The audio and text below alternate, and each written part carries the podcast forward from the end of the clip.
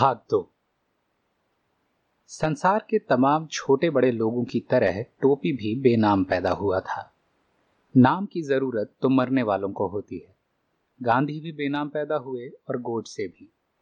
जन्म लेने के लिए आज तक किसी को नाम की ज़रूरत नहीं पड़ी है। पैदा तो केवल बच्चे होते हैं। मरते मरते वह हिंदू, मुसलमान, ईसाई, नास्तिक, हिंदुस्तानी, पाकिस्तानी, गोरे, काले और जाने क्या क्या हो जाते हैं। इस जगह हमें इन झगड़ों से कोई मतलब नहीं। अभी तो हमारे लिए केवल इतना जान लेना बहुत है कि टोपी ने जन्म लिया। हज़ारों, लाखों, करोड़ों दूसरे बेटों की तरह वह भी दूसरा बेटा था। एक भाई उसकी पीठ पर था और एक भाई की पीठ पर वह था। जिस रात उसने जन्म लिया, वह बरसात की एक सड़ी हुई काली रात थी। हवा बिल्कुल बंद थी, आकाश बादल से ठसा पड़ा था, एक तारे तक की जगह नहीं थी। इधर उसकी माँ के पेट में दर्द शुरू हुआ और उधर बिजली चमकी। बादल में दरार पड़ गई, पानी की चादर गिरने लगी, ऐसा लगता था जैसे बादल ओलती में फंस गए। आँगन में पानी चमकने लगा फ्यूज उड़ गया और अंधेरा संपूर्ण हो गया। उसकी दादी हरे कृष्ण हरे कृष्ण का जाप करने लगी कि न जाने कैसा राक्षस जन्म लेने वाला है, जिसने जन्म लेने से पहले ही अंधेर मचा दिया था। उसके पिता डॉक्टर भृगु नारायण शुक्ला नीले तेल वाले भी काफ़ी परेशान थे। इस तूफ़ान में न दाई ही आ सकती थी और न डॉक्टर नी। गरज कि पंडित बलभद्र नारायण शुक्ला को रात के ठीक बारह बजे खुद से पैदा हो जाना पड़ा। पैदा होते ही टोपी ने अपनी छोटी छोटी आँखों से दुनिया को देखा। उसे जो चीज़ दिखाई दी वह बड़ी भयानक थी। वह डर कर रोने लगा और उस अंधकार को ढूँढने लगा जिसमें वह अब तक कुलबुलाया करता था। परंतु इतिहास और समय का पहिया उल्टा नहीं चलता। टोपी को संसार ही में रहना था, जबकि यह भी सत्य है कि प्रकाश जानलेवा था। यही तो कारण है कि बड़ी बूढ़ियाँ सौरी की कोठरी में प्रकाश और हवा दोनों ही को नहीं आने दिया करती थीं। जहाँ बड़ी बूढ़ियों का ज़ोर चलता है, वहाँ अब भी यही होता है। यह बात गलत है कि हवा ने आदम को गेहूँ खिला दिया था और बेचारे इस अपराध में जन्नत से निकाले गए। जन्नत का वह पेड़ वासना का पेड़ भी नहीं है, जैसा कि मानव विज्ञान वाले कहते हैं। वह पेड़ है प्रकाश का। गुलामी, धर्म और प्रकाश का पुराना बैर है। आदम को जब प्रकाश मिला तो अल्लाह मियाँ ने उन्हें तुरंत जन्नत से निकाल दिया। प्रकाश का यह पेड़ कई पुरानी कहानियों में भी दिखाई देता है।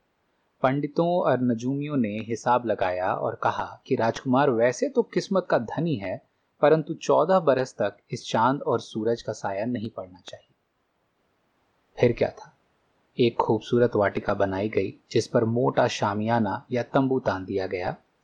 राजकुमार अपनी उन्नाओं छूछुओं, खवासों, बंदियों, कहारियों, गरज की पूरे महल के पूरे तामझाम के साथ उस वाटिका में भेज दिया गया।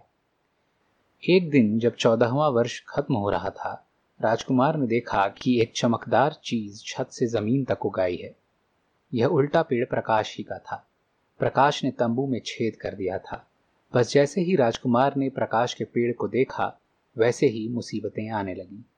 नेचर सुपर नेचुरल बन गई और अननेचुरल वातावरण में पलने वाले बच्चे को प्रकृति से टकराना पड़ा। नतीजा यह कि अंत में नेचर ने नेचर को पहचान लिया। बड़ी मुसीबतें आईं, परंतु राजकुमार ने प्रकाश को हाथ से न जाने दिया। अंत में राजकुमार और उसकी प्रेमिका का विवाह हो गया। कहानी समाप्त हुई। हो सकता है कि बाबा आदम की कहानी भी बिल्कुल यही हो। जन्नत पर तने हुए तंबू में छेद हो गया हो। बूढ़ा बादशाह राजकुमार की राह देख रहा है, क्योंकि कहानी अभी समाप्त नहीं हुई है। अभी तो राजकुमार डॉक्टर वार्ड और हाइड्रोजन बम और काले, गोरे और हिंदू मुसलमान दंगों के जंगल में रास्ता ढूंढ रहा है। परंतु अपना बलभद्र नारायण शुक्ला न आदम था और न राजकुमार। इसीलिए उसे न शैतान का डर था और न नजूमियों का। वह तो केवल पंडित भृगु नारायण शुक्ला, नीले तेल वाले का दूसरा बेटा था। इसी केवल में टोपी के जीवन की ट्रेजिडी थी। यह कहानी सच पूछिए तो इसी केवल की है। डॉक्टर पंडित भृगु नारायण नीले तेल वाले मोहल्ले पड़ोस वालों के ख्याल में बड़े भले मानस थे। बहुत धार्मिक आदमी थे। मंदिर कभी कभी जाते थे कभी कभार पूजा भी कर लिया करते थे। परंतु उन्होंने शहर में एक बड़ा सुंदर मंदिर बनवा दिया था। उन्हें केवल एक शौक था, चुनाव लड़ने का। सदा हारे, पर हिम्मत कभी न हारे और हर चुनाव में खड़े होते रहे। पहले कांग्रेस के टिकट पर लड़े, हार गए। आज़ाद लड़े, हार गए। जनसंघ के टिकट पर लड़े और हार गए। पार्लियामेंट से म्यूनसिपैलिटी तक चुनाव लड़े और हारे। ऐसे हारने वाले कहाँ मिलते हैं? डॉक्टर साहब फारसी के रसिया और मसनवी मौलाना रूम के दीवाने थे। अक्सर उर्फ़ और बेदिल के शेर गुनगुनाते रहते थे। घुली हुई उर्दू बोलते थे और उर्दू के कट्टर विरोधी थे।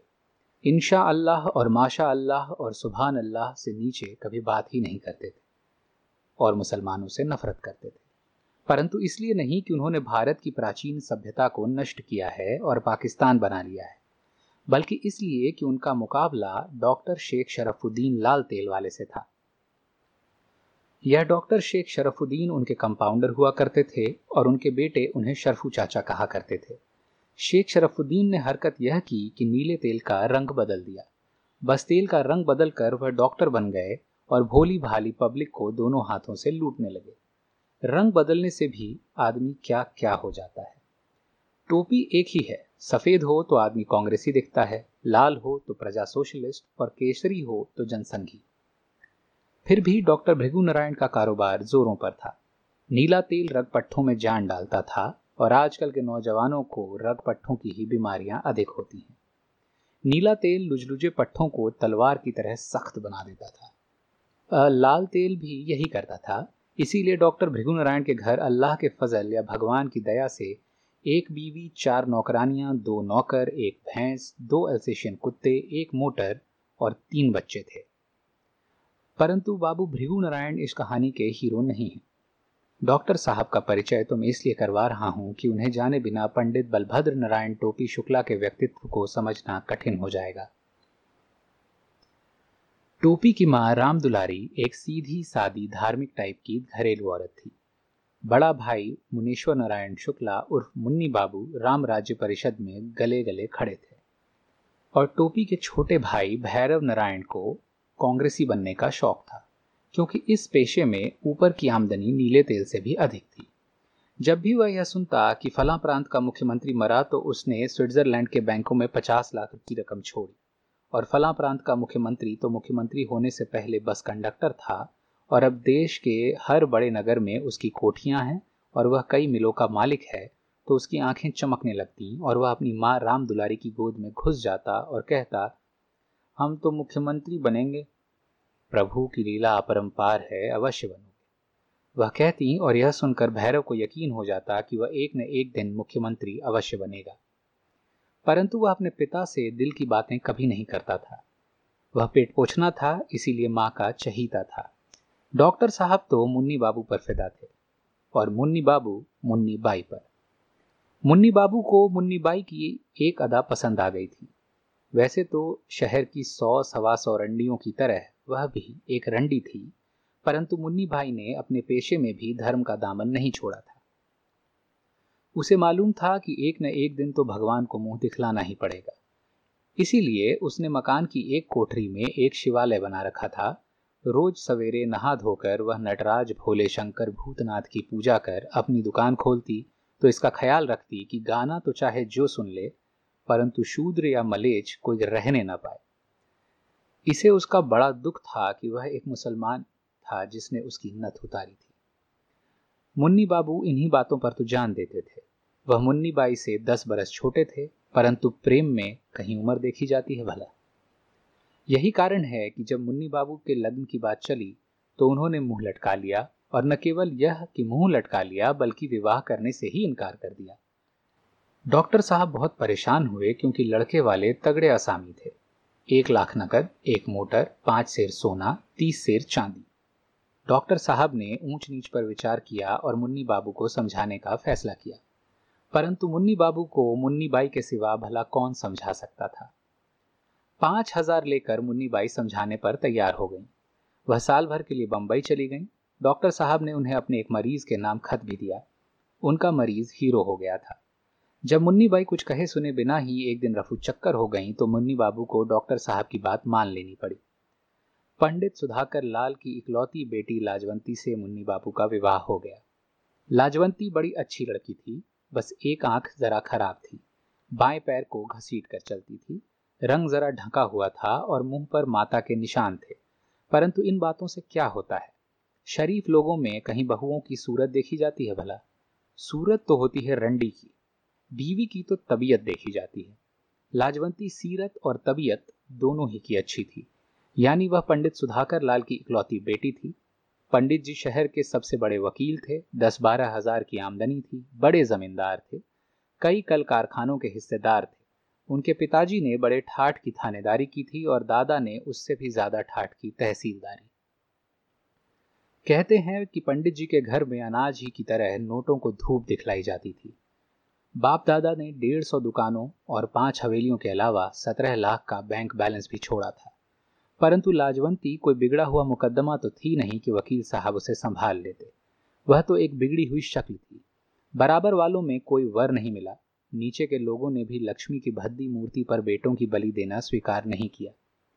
बस एक पंडित भृगु नारायण नीले तेल वाले ऐसे मिले, जिन्होंने कहा, लक्ष्मी तो लक्ष्मी होती है।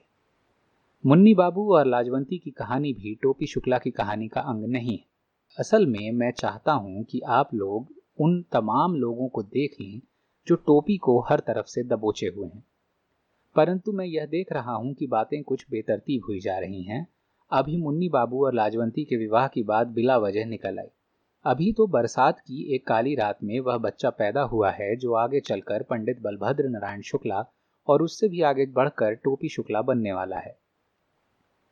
टोपी शुक्ला की सूरत खराब थी, परंतु थे बड़े शर्मीले। नंगे पैदा नहीं हुए। सिर के बाल सारे बदन पर उगाकर पैदा हुए।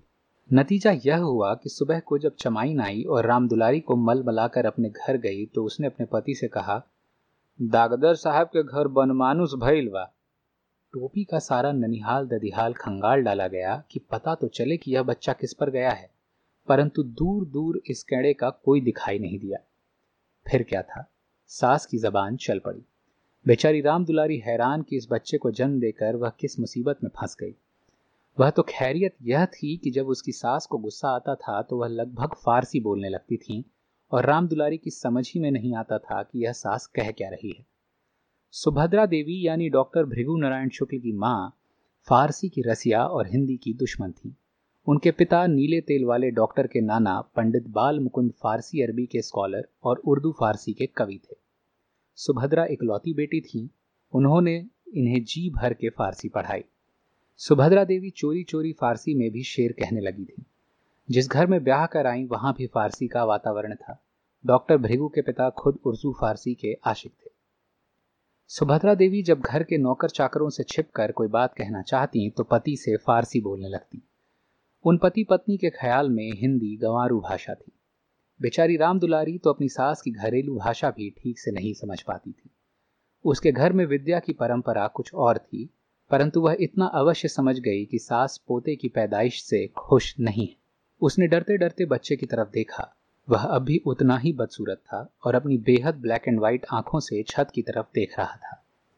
राम दुलारी का कलेजा सास की बातों से पक गया। उसका दिल खट्टा हो गया और शायद इसी खटास के कारण उसका दूध फट गया। दूध फटा हो या न फटा हो, परंतु दूध उतरा नहीं।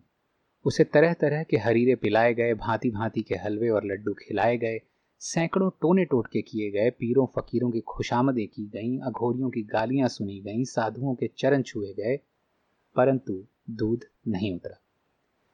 उधर टोपी शुक्ला की बदसूरती ने मुन्नी बाबू का बाज़ार और चढ़ा दिया। जो चीज़ आती, वह पहले मुन्नी बाबू को मिलती। कपड़े मुन्नी बाबू के बनते और टोपी को उनकी उतरन पहननी पड़ती।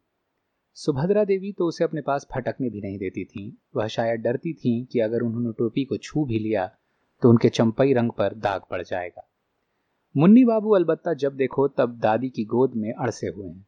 कभी दादी उन्हें गुलिस्तान की कहानियाँ सुना रही हैं, कभी तिलस में होशुबा की सैर करा रही हैं, कभी रामायण सुना रही हैं और कभी महाभारत के वीरों की कथाएँ याद करवा रही हैं। अपने बलभद्र का भी जी चाहता कि कोई उसे भी इसी प्यार से कहानियाँ सुनाए। परंतु उसके चारों ओर तो गहरा सन्नाटा था। जब भी वह किसी चीज़ के लिए जिद करता, डांट दिया जाता कि कैसा निर्लज बच्चा है कि बड़े भाई की दाज करता है। नतीजा यह हुआ कि टोपी को शेख सादी, आमिर हमजा की कथा, रामायण, महाभारत और बड़ों से नफरत हो गई। वह इन सबको मुन्नी बाबू की पार्टी का समझने लगा और एक दिन तो उसने गजब ही कर दिया। वह दादी से बोला, दादी जी, आप वो काले कलूटे कृष्ण को पूजती हैं ना तो एक दिन आपकी पूजा ज़रूर काली हो जाएगी। उस दिन दादी जी को दो बातों पर गुस्सा आ गया। पहली बात तो यह थी कि उनका पोता ज़रूर को ज़रूर बोलता था। टोपी उन्हें चढ़ाने के लिए उनके जीवन भर यही करता रहा। और दूसरी बात यह कि उसने प्रभु का मज़ाक उड़ाया था। उन्होंने ताने की कमान चढ़ाकर राम दुलारी का कलेजा छलनी कर दिया। उस दिन राम दुलारी ने टोपी को जी भर के ठोंका। टोपी घर से भाग गया।